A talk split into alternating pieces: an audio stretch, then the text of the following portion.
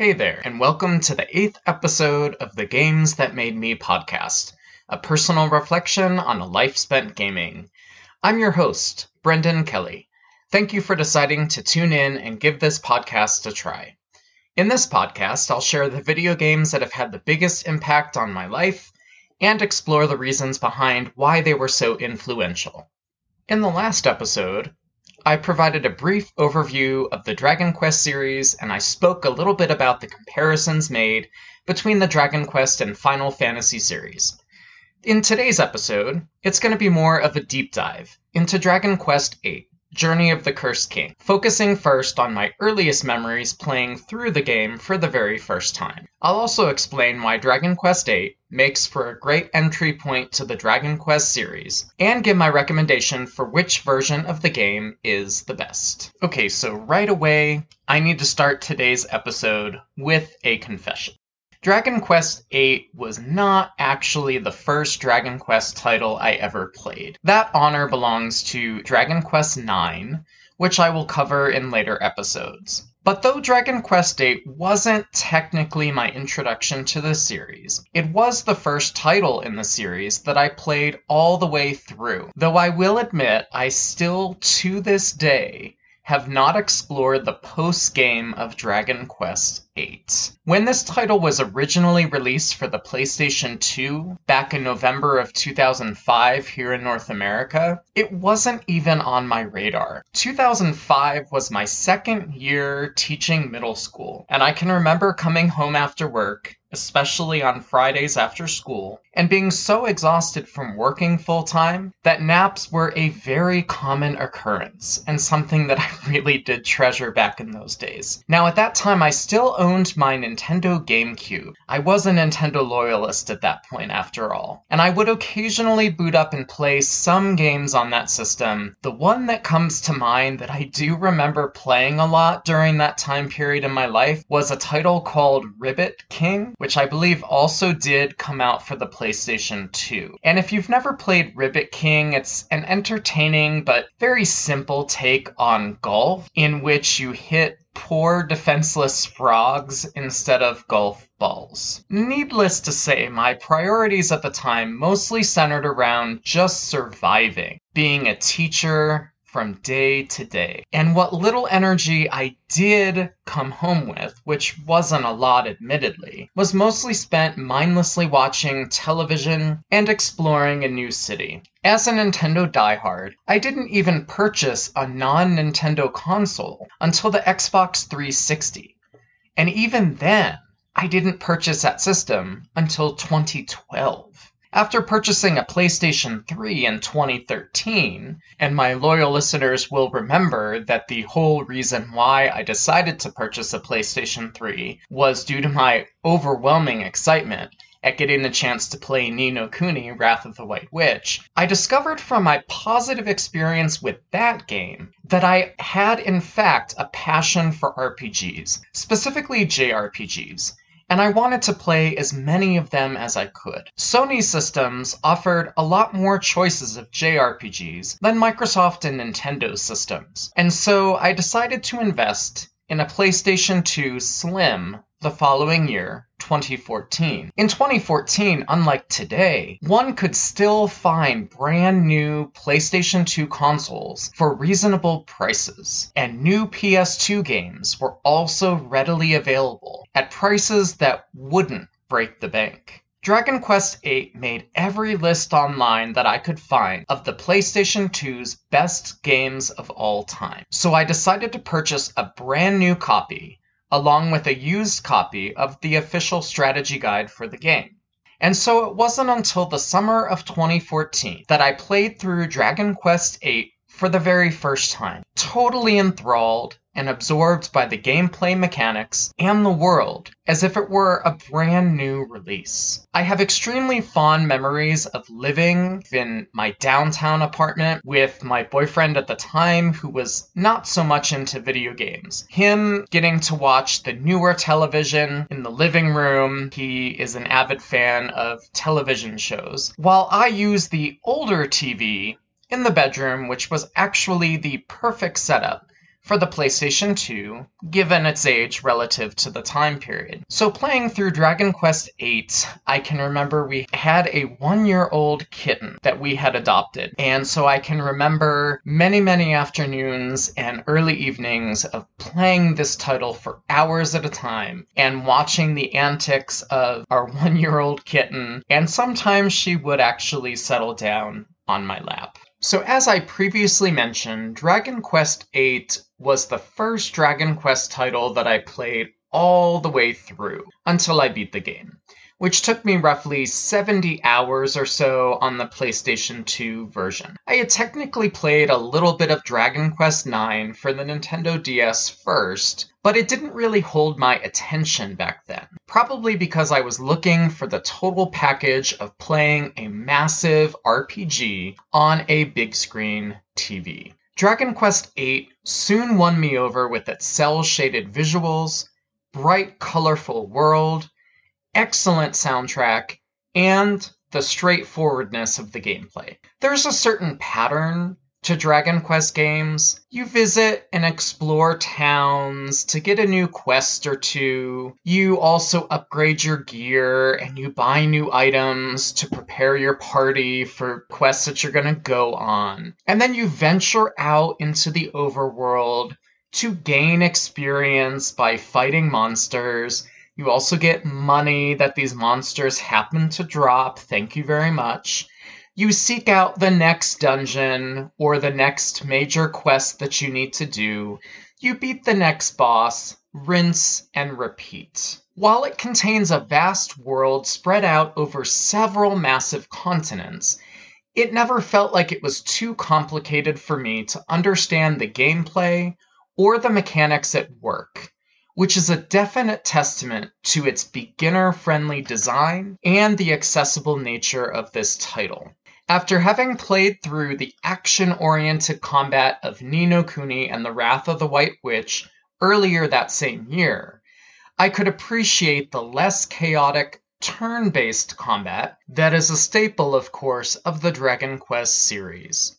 And it was at that moment that I began to appreciate turn based RPGs over action RPGs, simply because the combat system allowed me the time to take my time contemplating my next move. I also think turn based RPGs allow for more strategic battles than their action counterparts. And the accents in this game. As an American, I have a soft spot for the various British accents one encounters in movies, television shows, and video games.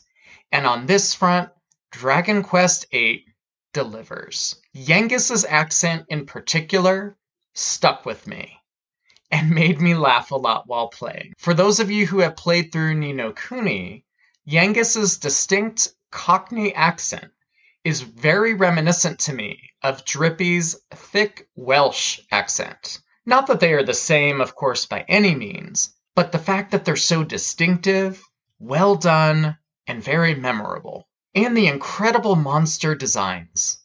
Some of my personal favorites from Dragon Quest VIII include Candy Cat, first introduced in this title actually. I'm a total cat person, and watching Candy Cat perform regular cat antics, like rolling around and cleaning itself, is highly entertaining for me as a cat person.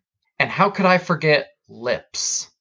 A monster who goes around with constant duck face. And then there was Capsicum, or Capsicum, however you pronounce it. It was also first introduced in Dragon Quest VIII. It is essentially bell peppers, two different bell peppers. They are speared together, and it's like they sprouted an evil conscience and ran away from someone's grill. And Puppeteer another new monster to Dragon Quest VIII. This monster, if you remember, uses his hand puppets in conjunction with his moves, which I thought was pretty awesome. Then, of course, there's Hipster, a monster design that hits all the right notes for me. His design making me even more terrified of real life hipsters. Mumbo Jumbo, The first time I played through this game, I thought it was so cool when four separate monsters, Mum, Bo, Jum, and Bo, came together to create this fearsome beast.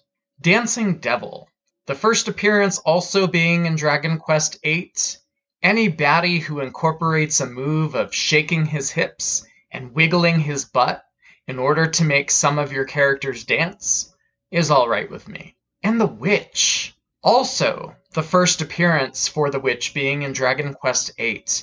The only game I think I've ever played thus far whose sprite will forever remind me of a fierce drag queen who you don't want to mess with. And Headhunter. The first time I played this game and saw this monster almost skipping joyfully through the forest, I had to investigate.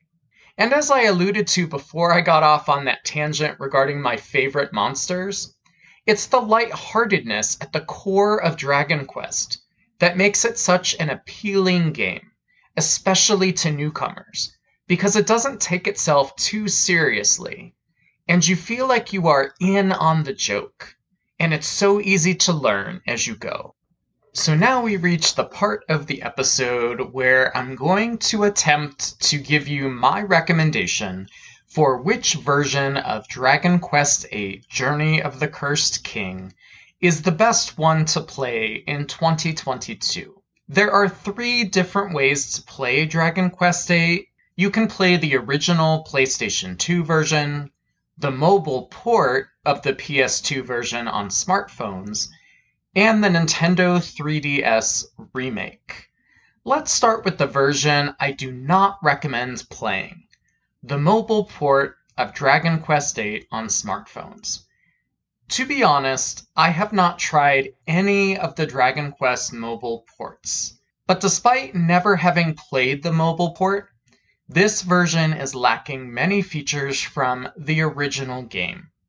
They removed features like the voice acting and the orchestral soundtrack.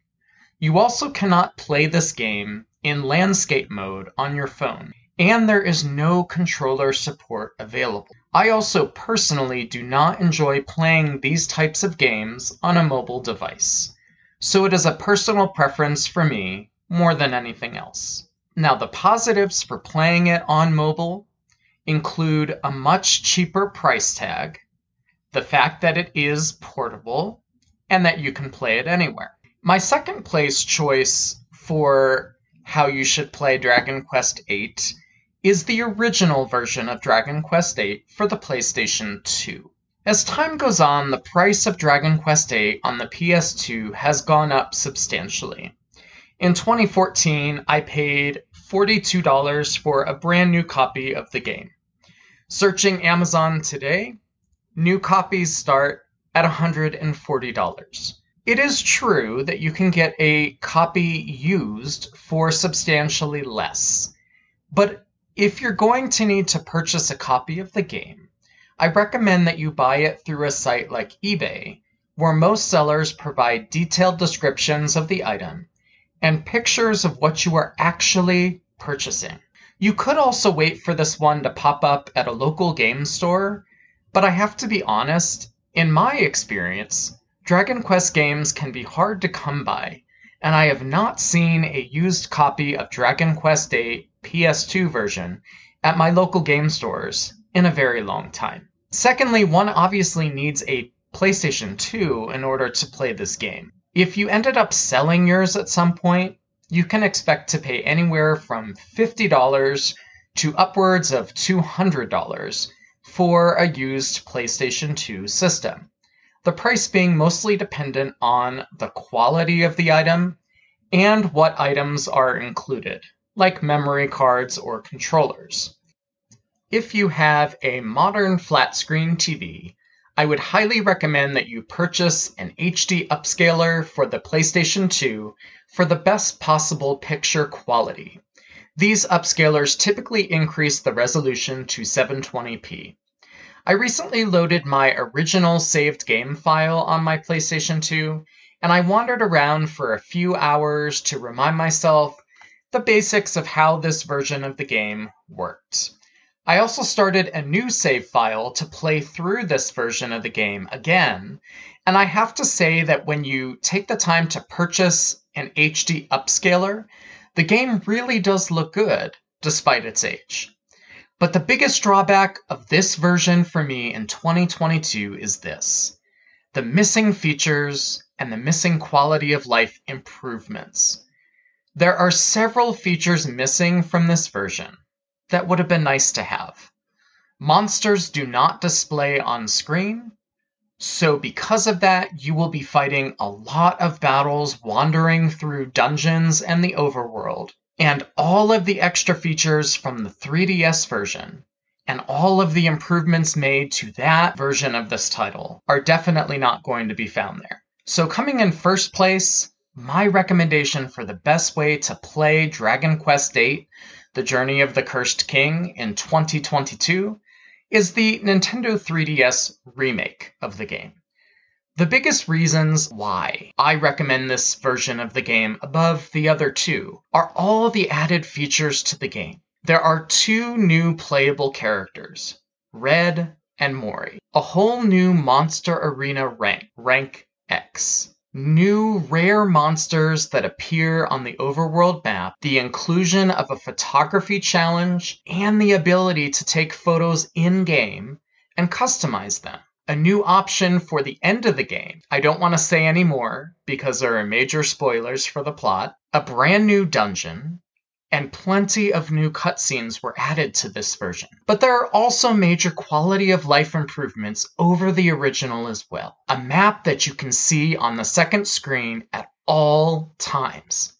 Enemies that you can see on the screen to either attack them or avoid them completely which really helps to cut down on randomized battles. Alchemy is instantaneous, and there is even an on screen button that you can push to access the Alchemy Pot, Baumren's Bell, and the Zoom spell, among others. However, with that being said, there are two major obstacles to playing the 3DS version. First is obtaining a copy of the game. It is not necessary to obtain a physical cartridge because it is still being offered for sale digitally on the Nintendo 3DS eShop.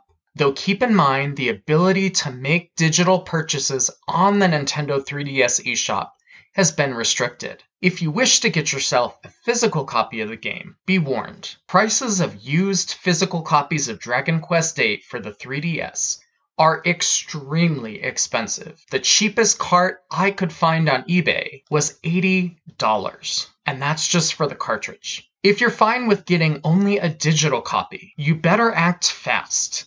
You can only add funds to your eShop account until August 29th of this year using an eShop card. After the 29th of August, no new funds can be added at all to your account, and you only have until sometime in March of 2023 to use any funds that remain in your accounts. However, and a big thank you to Nintendo Life for this information. Currently, if your Nintendo Network ID, which is what you used on your Nintendo 3DS or your Wii U, is linked with your Nintendo account, which is the account you have on your Nintendo Switch, your eShop funds are shared across the Nintendo Switch eShop and the 3DS and Wii U eShops as well.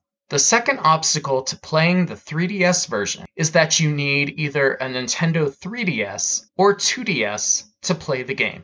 Now that Nintendo's handheld system has officially been retired, prices of used 3DS and 2DS systems are, to put it bluntly, out of control. The prices of used NTSC systems are at least $100 or more, and many of the used special edition consoles are selling for upwards of $200 or higher. Keep in mind and be very careful of this.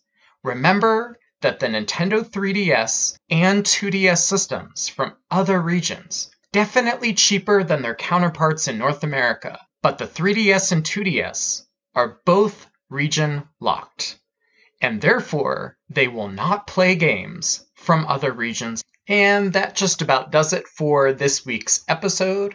I hope that you enjoyed listening and found it both helpful and informative. If so, if there's any way you could consider taking the time to leave a review and to help spread the word by recommending the podcast to your friends. I hope you will join me next time when my deep dive into all things Dragon Quest VIII continues to get even deeper.